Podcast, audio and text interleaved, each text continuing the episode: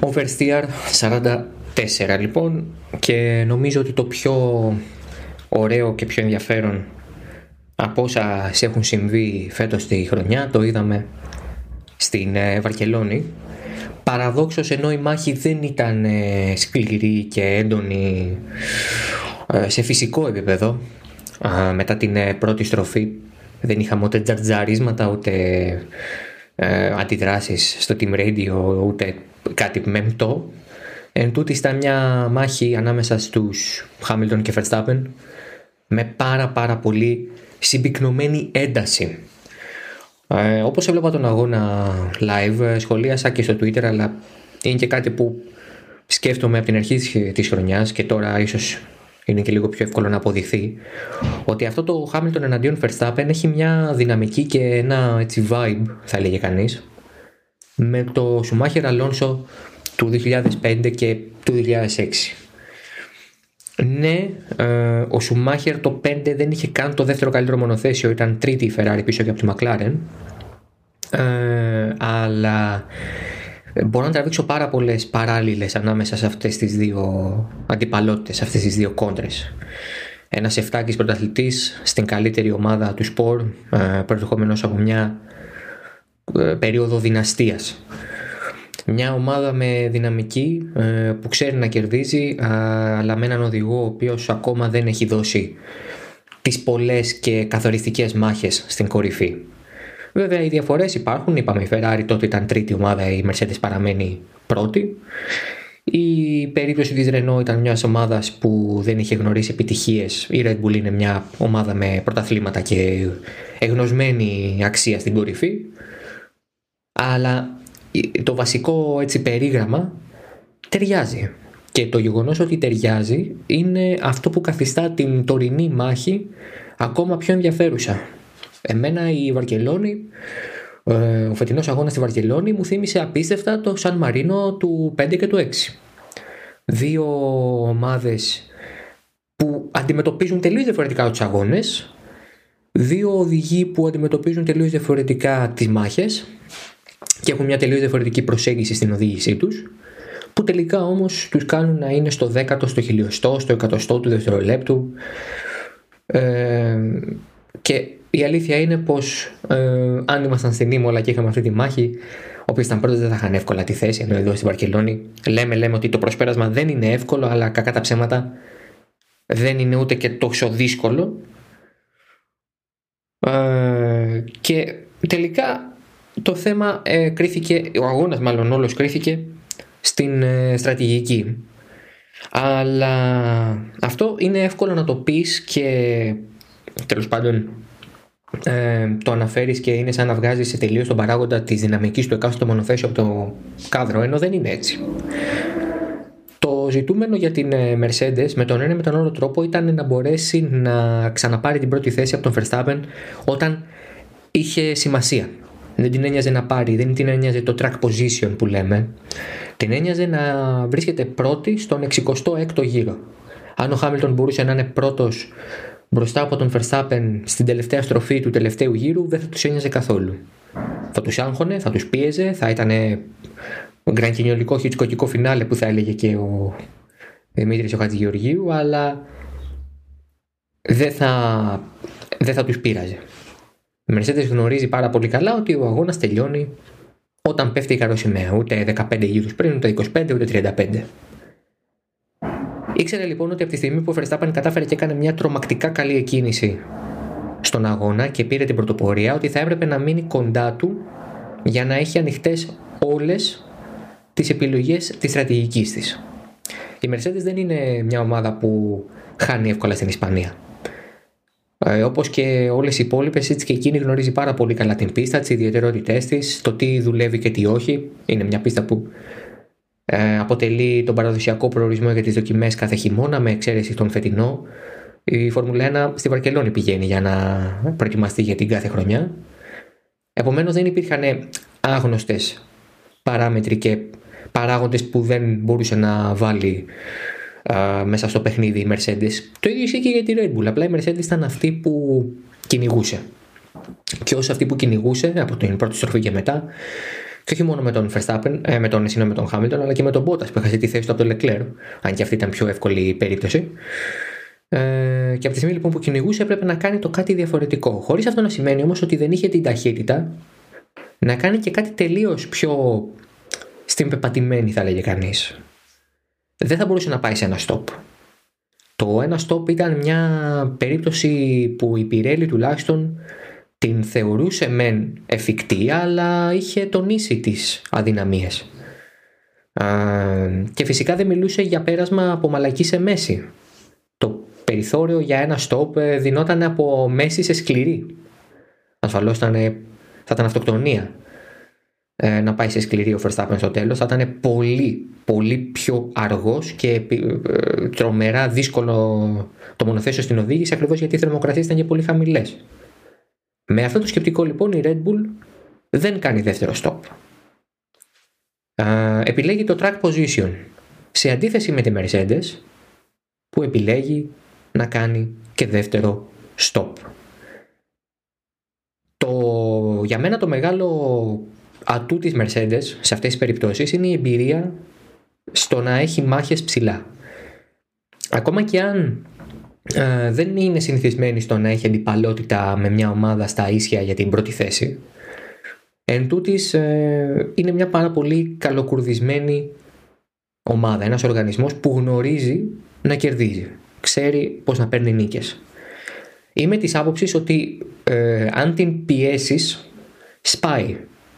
Δεν είναι δύσκολο να σπάσει. Αλλά είναι και τόσο ευπροσάρμοστη που πολλές φορές ε, δεν σου δίνει καν το πάτημα να την αγχώσεις. Δεν σου επιτρέπει να την αγχώσεις.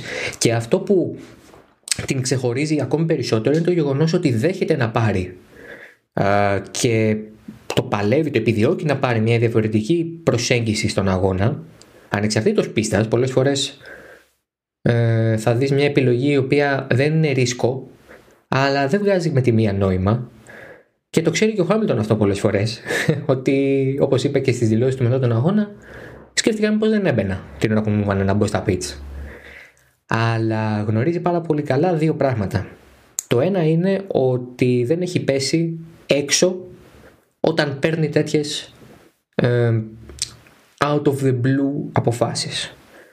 Το άλλο είναι ότι ο Χάμιλτον είναι ένας οδηγός που ό,τι στρατηγική για να του δώσεις, αν ξέρεις σαν ομάδα ότι μπορείς να το, να το, να το εφαρμόσεις, ο Χάμιλτον είναι ένας οδηγός που θα κάνει πράξη το επιχάρτου σχέδιο. Δεν, δεν φοβάσαι ότι δεν θα τα καταφέρει. Είναι μια αρετή που νομίζω ότι είναι μοναδική στη Φόρμουλα 1 τώρα και στην ιστορία της Φόρμουλα 1 νομίζω ότι μόνο ο Σουμάχερ έβγαζε αυτή τη σιγουριά στην ομάδα του, στον Ρος Μπρον και τον Ζαν Τόντ, ότι ό,τι και να του έλεγαν ό,τι και να προσπαθούσαν να κάνουν, ο Σουμάχερ θα το κατάφερνε. Ο Σουμάχερ θα έβγαζε τη στρατηγική. Ε, νομίζω ότι αυτό ακριβώς ισχύει και με τον Χάμιλτον και τη Mercedes. Η Mercedes έχει το audacity, αν θέλετε, το θράσος σε πολλές των περιπτώσεων να κάνει μια διαφορετική στρατηγική και από την άλλη ο Χάμιλτον είναι ένας οδηγός που τον εμπιστεύεσαι ότι θα τα καταφέρει. Και τα κατάφερε, δεν τους απογοήτευσε ακόμα μία φορά, για ακόμα μία φορά. Δεν, δεν νομίζω ότι έπεφτε καν ε, ότι υπήρχε καν ερωτηματικό αν η στρατηγική θα δουλέψει από τη μεριά του Χάμιλτον. Ε, ήταν ερωτηματικό να δούμε πόσο εύκολα ή δύσκολα θα περνούσε τον Verstappen, αν θα περνούσε τον Verstappen, ε, που, πότε θα τον έφτανε. Γνωρίζαμε ότι θα τον έφτανε, γνωρίζαμε ότι οι πιθανότητες είναι να τον περάσει και έμενα να δούμε πότε θα γίνει αυτό. Ήμασταν τόσο σίγουροι για την αποτελεσματικότητα του πλάνου της Mercedes ακριβώς γιατί στο τιμόνι δεν κάθεται κανείς άλλος πέρα από τον 7 πρωταθλητή Sir Lewis Hamilton. Love him or hate him δεν έχει καμία σημασία. Ούτε ο Σουμάχερ ήταν ο αγαπημένος κανενός πέρα από αυτούς που ήταν fans Ferrari, ούτε ο Σένα παλιότερα και πόσοι άλλοι πρωταθλητές και μη. Αλλά είναι τέτοια η ποιότητά του στα 36 του πλέον χρόνια αισίως και η εμπειρία του, η στόφα του πρωταθλητή που λέμε έτσι πολύ κλεισεδιάρικα εμείς οι δημοσιογράφοι, που δεν μπορείς να του στερήσεις τίποτα από αυτό που είναι οδηγικά ο Λιούις Χάμιλτον. Στο, σε πλήρη τη διαστολή, η Red Bull κατάφερε να μας δείξει ότι αγχώνεται και αυτή. δεν την είχαμε ξαναδεί ε, στον τοίχο. Έτσι, δεν την είχαμε ξαναδεί να βρίσκεται πιεσμένη έχοντας εκείνη το βάρος της απόδειξης ότι μπορεί να κερδίσει. Είχε τον Verstappen πρώτο, να διαχειρίζεται καλά την απόσταση από τον Χάμιλτον στο πρώτο stint, ήταν στο ένα δευτερόλεπτο. Είχε ε, την ευκαιρία της την Κυριακή η Red Bull. Δεν μπορεί κανείς να πει ότι η Red Bull ήταν χαμένη από χέρι. Απλώς δύο παράγοντες έπαιξαν το μεγάλο ρόλο. Το θράσος μέσα σε ογικά της Mercedes και το γεγονός ότι ήξερε ότι είχε ένα παραπάνω σετ μέσης. Η Mercedes ήξερε ότι έχει ένα στρατηγικό πλεονέκτημα έναντι της Red Bull και το εκμεταλλεύτηκε στο έπακρο. Απ' την άλλη η Red Bull ήξερε ότι η μέση γόμα είναι το ελαστικό της Mercedes. Η σε 2 γόμα, εν προκειμένου αυτή ήταν η μεσαία γόμα στο, στην Ισπανία, είναι το ελαστικό της Mercedes. Είναι το ελαστικό στο οποίο η W12 και παραδοσιακά και η πρόσφατη προκατοχή της πετάνε. Απλά πετάνε. Η μεσαία επιλογή σε κάθε πίστα για τη Mercedes είναι η καλύτερη για τον αγώνα. Δεν είναι τυχαίο αυτό. Είναι... Αυτό είναι το μονοθέσιο της Mercedes. Η οποία ασφαλώς ευνοήθηκε και από το γεγονός ότι υπήρχαν χαμηλές θερμοκρασίες στην πίστα και ούτω καθεξής. Αυτό το είχαμε αναλύσει και πριν τον αγώνα. Το είχαμε γράψει. Αν διαβάζετε μπίζα, το ξέρατε. Τη Mercedes σε χαμηλές θερμοκρασίες έχει την ευκαιρία της. Αν έκανε ζέστη, πραγματική ζέστη, 45, 46, 47 βαθμούς Κελσίους στο οδόστρωμα, η Mercedes θα ήταν σε πολύ πιο δύσκολη θέση. Δεν, θα, δεν ξέρω αν θα έχανε, αλλά δεν θα κέρδιζε 100% και ούτε θα μπορούσε να παίξει με τη στρατηγική έτσι. Η Red Bull λοιπόν βρέθηκε σε αυτή την κατάσταση όπου έπρεπε να είναι ο κυνηγημένος και όχι ο κυνηγός. Και πολλές φορές είναι πιο εύκολο να είσαι ο κυνηγός. Γιατί όταν είσαι ο κυνηγός, μπορείς να πάρεις την πρωτοβουλία των κινήσεων, όσο παράδοξο και αν ακούγεται αυτό. Θα έλεγε κανείς ότι ο κυνηγημένος, επειδή ακριβώς είναι μπροστά από τον κυνηγό, τρέχει μπροστά του, αν θέλετε να το πούμε έτσι, μπορεί ξανά να βουτήξει τα πίτσα και να τα διαλύσει όλα. Αλλά πολλές φορές ο κυνηγός είναι αυτός που κάνει μια παράτολμη κίνηση ή μια παράδοξη κίνηση ή μια κίνηση που στην αρχή δεν βγάζει νόημα και θα βγάλει μετά από ένα, δύο, τρεις γύρους. Σε εμάς, γιατί στη Mercedes και στον Χάμιλτον έβγαζε εξ αρχής. Και να βάλει τον κυνηγημένο φωτιά στα παντζάκια του. Δηλαδή να, να δημιουργήσει μια δυναμική από το πουθενά και να αντιστρέψει τελείως τους ρόλους. Και να κάνει την Red Bull και τον Verstappen προκειμένου να μοιάζουν χαμένοι. Διαβάζω και προσπαθώ να αντικρούσω τη λογική αν ο Verstappen έπρεπε να μπει κατευθείαν ή 6-7 ε, γύρους μετά ας πούμε στον 55ο 56ο γύρο με 10, 11, 12, 13 γύρους τέλος πάντων μέχρι το τέλος του αγώνα θα έπρεπε ο Verstappen να μπει να βάλει το φρέσκο σετ μαλακής που είχε που γνωρίζαμε ότι είχε και να πάει για ένα 15 γύρο ας πούμε full throttle να καλύψει τη διαφορά και να περάσει τον Χάμιλτον. Δεν θα μπορούσε. Όχι. Γιατί δεν θα μπορούσε;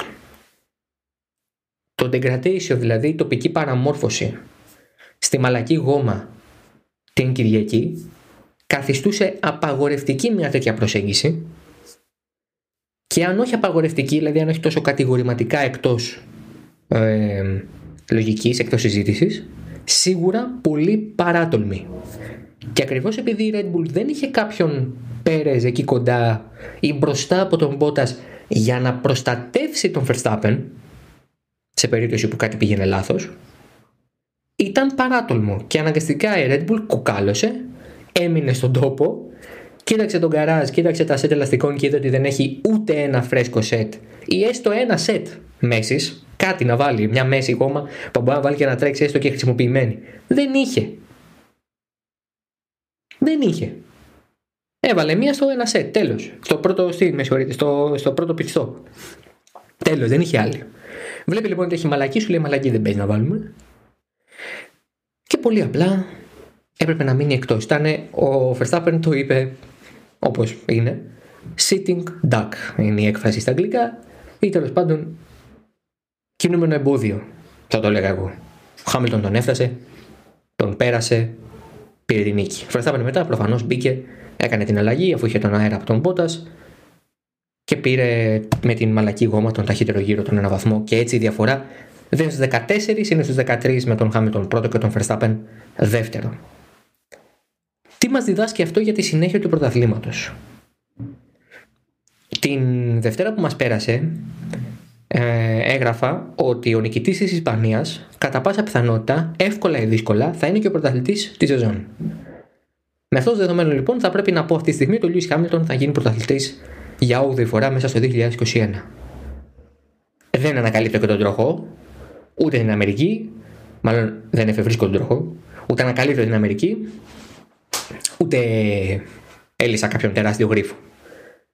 Αλλά το κλου είναι το εύκολα ή δύσκολα. Και για μένα θα είναι δύσκολο. Φεύγοντας από την Ισπανία, μπορώ να πω ότι η πλάστιγκα έχει γύρει για τα καλά υπέρ του Χάμιλτον και της Mercedes, αλλά όχι σε ένα ποσοστό 80-20. Αν μπορούσαμε να το ποσοτικοποιήσουμε, θα έλεγα ότι είναι στο 60-40 ή στο 70-30. Υπάρχει δηλαδή το πλεονέκτημα της Mercedes, η οποία έχει καταφέρει και έχει βρει απαντήσεις στα ερωτηματικά που είχε για την W12 και ήταν αναπόφευκτο ότι θα τα καταφέρει αυτό γιατί είναι τέτοια ομάδα η Mercedes που αν δει ότι υπάρχει ένα πρόβλημα θα το ξεψαχνίσει, θα το ξεψηρίσει, θα, όπως θέλετε εκφράστε το και θα τη βρει τη λύση. Α, και από την άλλη έχουμε μια Red Bull η οποία έχει κάποια πολύ δυνατά σημεία τα οποία όμως δεν είναι τα πιο κοινά. Τι θέλω να πω.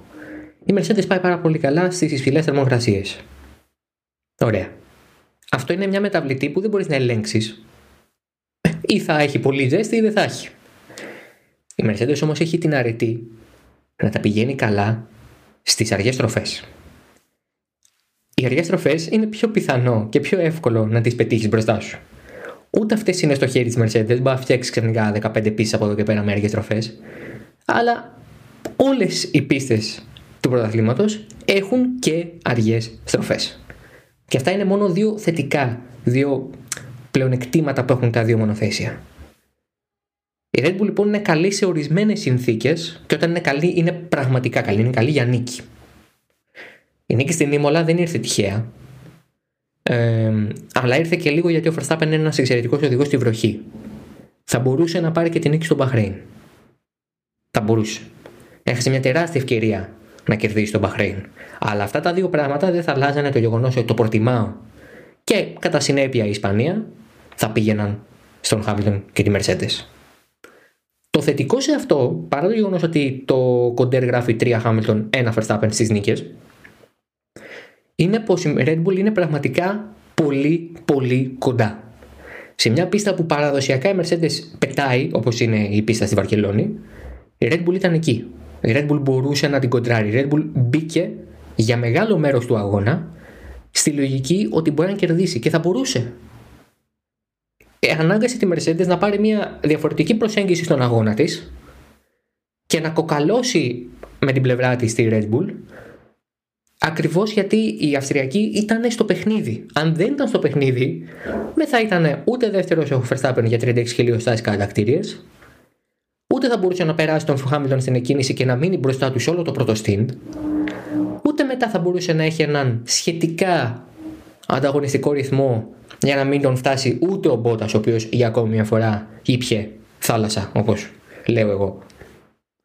Άρα το καλό με την Red Bull είναι ότι φεύγει πάλι από έναν αγώνα που έχει ιτηθεί και αυτό δεν είναι ποτέ ευχάριστο, αλλά τουλάχιστον ξέρει ότι είναι εκεί. Τι της λείπει, ένας καλύτερος δεύτερος οδηγός, ο Βοφ ήταν και πάλι απογοητευτικός στις κατακτήριες, επηρεάζοντας πάρα πολύ τον αγώνα του την Κυριακή. Φυσικά κατανοούμε ότι είχε έναν, ε, ένα, ένα πόνο στον νόμο που δεν βοηθούσε την, την κατάσταση, αλλά δεν είναι ότι και στους άλλους τρεις αγώνες πέταγε στην αρχή της σεζόν.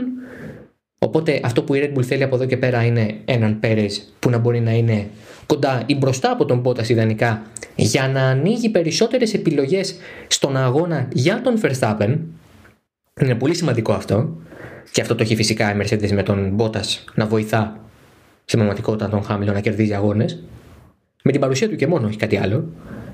Και από την άλλη να μπορέσει να φέρει τις τελευταίες αναβαθμίσεις, γιατί αυτό θα γίνει από εδώ και πέρα, θα έρθουν οι τελευταίες αναβαθμίσεις για το φετινό μονοθέσιο και να είναι πραγματικά ουσιώδης, ούτως ώστε να υπάρχει μια σταθερή απάντηση στην λέλαπα μεσαγωγικά της Mercedes ή τέλος πάντων στο momentum που έχει πάρει η Mercedes μετά από ε, δύο σερινίκες και τρεις συνολικά. Αυτό είναι το παιχνίδι από εδώ και πέρα.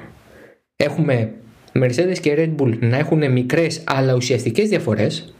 Η Mercedes να έχει περάσει πλέον μπροστά με ένα προβάδισμα ισχνό αλλά ικανό για να τη φέρνει νικήτρια. Δεν χρειάζεται παραπάνω. Χρειάζεται τόσο όσο.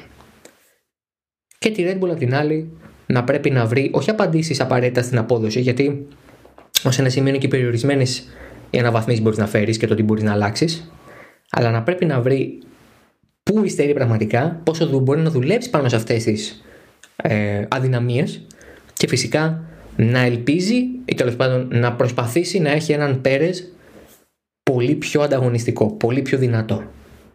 Πάντως για μένα η μάχη δεν έχει τελειώσει. Διαβάζω ο Verstappen, ο Χάμιλτον πήρε τον τίτλο από σήμερα. Δεν ξέρουμε τίποτα δεν γνωρίζουμε τίποτα. Δεν είναι απίθανο και ξαναλέω, αν πεις ότι ο Χάμιλτον θα πάρει τον τίτλο, δεν θα είσαι τρελός, μάλλον δίκιο θα έχεις, αλλά δεν είναι εύκολο.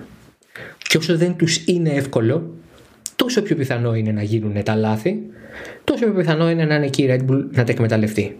Αλλά πρέπει να το κάνει άμεσα. Γιατί αλλιώς μετά θα είναι πολύ πιο εύκολο φυσικά να πούμε Χάμιλτον 8η φορά πρωταθλητής, Mercedes ακόμη ένα double.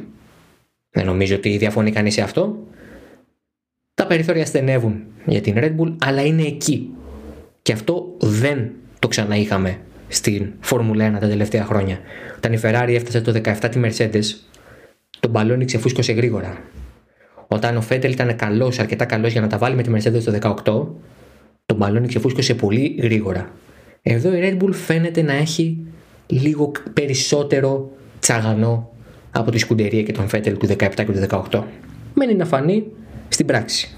Εμείς εδώ θα είμαστε, ελπίζοντας όποιος και αν είναι ο νικητής, να έχουμε τέτοιους αγώνες που να μην μπορούμε ανοίγοντας τηλεόραση στις 4 το απόγευμα της Κυριακής να ξέρουμε ακριβώς ε, τον νικητή, τον δεύτερο και τον τρίτο. Να υπάρχει έστω λίγο το στοιχείο της ανταγωνιστικότητας και της αβεβαιότητας.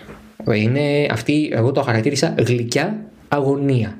Να δούμε ποιος θα κερδίσει, πώς θα κερδίσει. Όχι procession αλλαγώνες, όχι διαδικαστικές διαδικασίες και ε, ας πούμε 65, 66, 80 γύρι που απλά δεν γίνεται απολύτως τίποτα και όλα είναι γραμμικά. Θέλουμε κάτι να αλλάξει.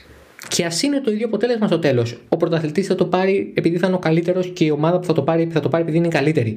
Δεν μπορεί κανείς να στερήσει από τη Mercedes ή από τη Red Bull ή από τον Hamilton ή από τον Verstappen αν σε αυτόν τον πρωταθλητέ ότι το κάνανε γιατί η τύχη. Δεν υπάρχουν αυτά τα πράγματα. Ε, αλλά ας φτάσουμε μέχρι το τέλος έχοντας απολαύσει μάχες, έχοντας απολαύσει ωραίες μάχες. Και ο νικητής έτσι, με αυτόν τον τρόπο, θα αξίζει διπλό χειροκρότημα. Όχι μόνο γιατί κέρδισε, αλλά γιατί κέρδισε μετά από πολύ, πολύ κόπο και ακόμη περισσότερη προσπάθεια για, για να κάνει το κάτι παραπάνω σε ένα εργοστάσιο που βρίσκεται 15 λεπτά μακριά του.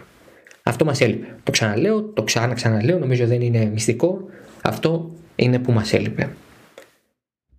Και αφού φύγαμε λοιπόν από την ε, μάχη της κορυφής, πάμε στη μάχη του midfield. Εκεί νομίζω το μεγάλο ατού της Ferrari εμφανίστηκε για ακόμη μια φορά το ότι είναι ένα καλό all around μονοθέσιο.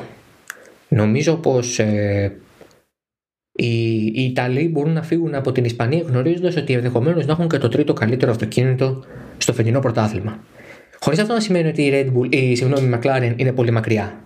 Είναι πάρα πολύ κοντά.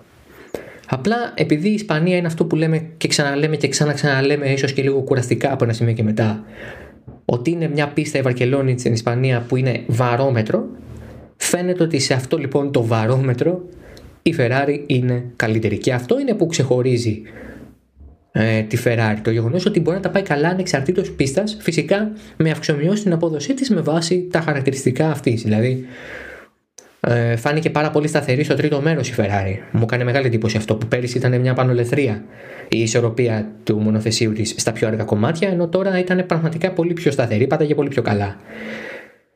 Καλή διαχείριση των ελαστικών. Ο Λεκλέρ για μένα έκανε πραγματικά τον καλύτερο αγώνα που έχει κάνει φέτος και ας μην ήταν headline. Εγώ τον ψήφισα για driver of the day.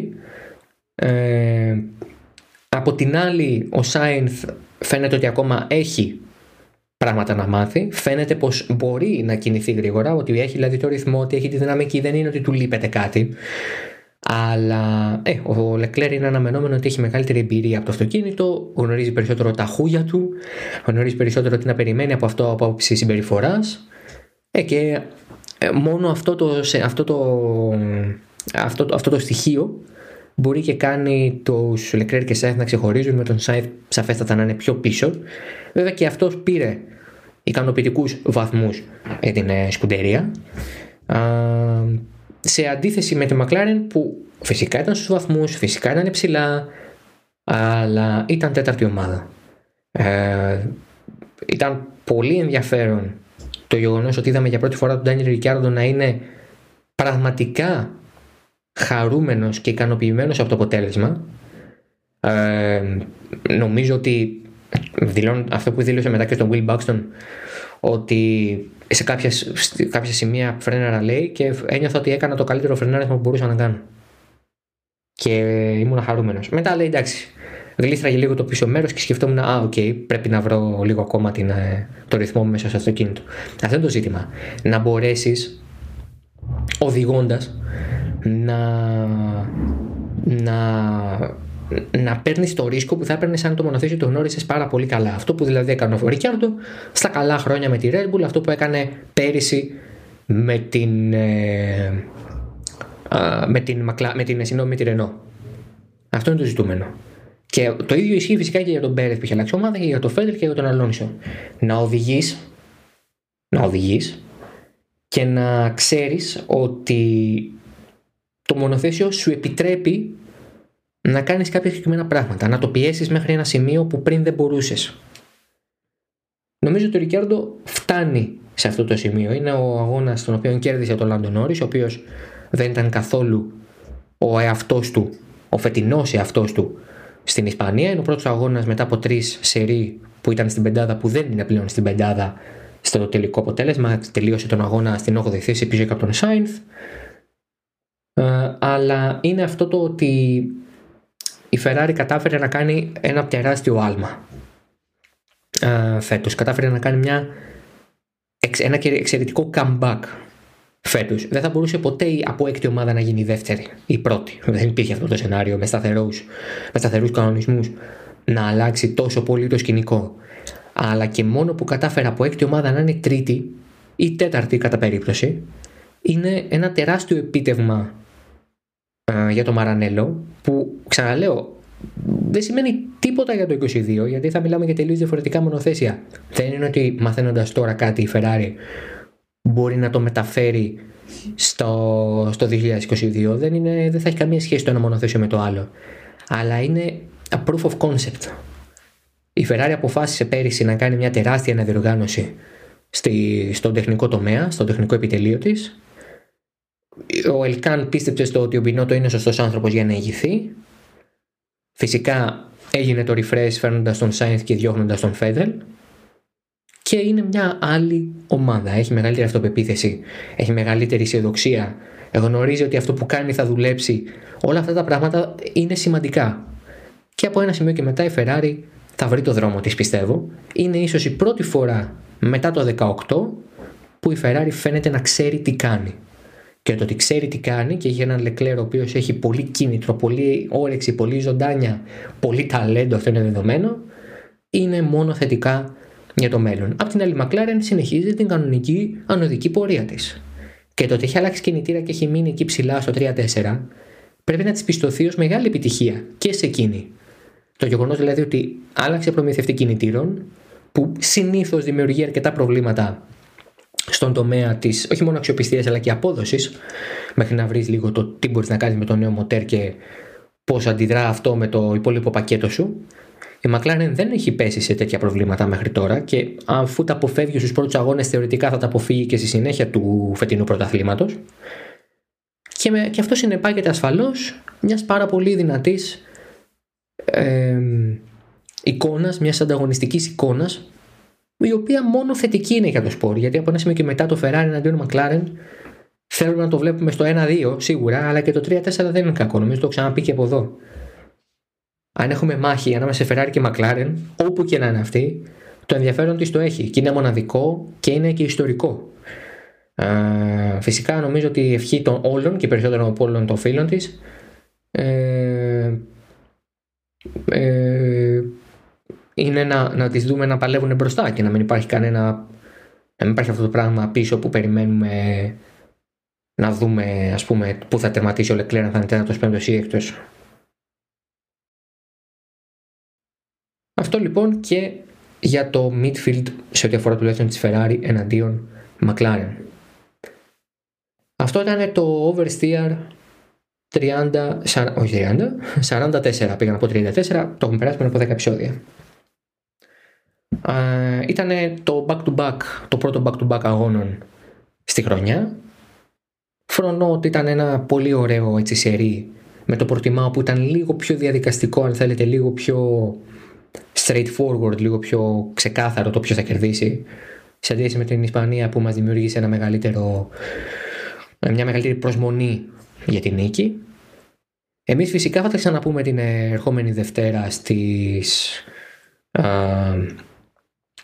17 του Μαΐου με επεισόδιο που δεν θα έχει, δεν θα προηγείται αγώνας αλλά θα τα πούμε.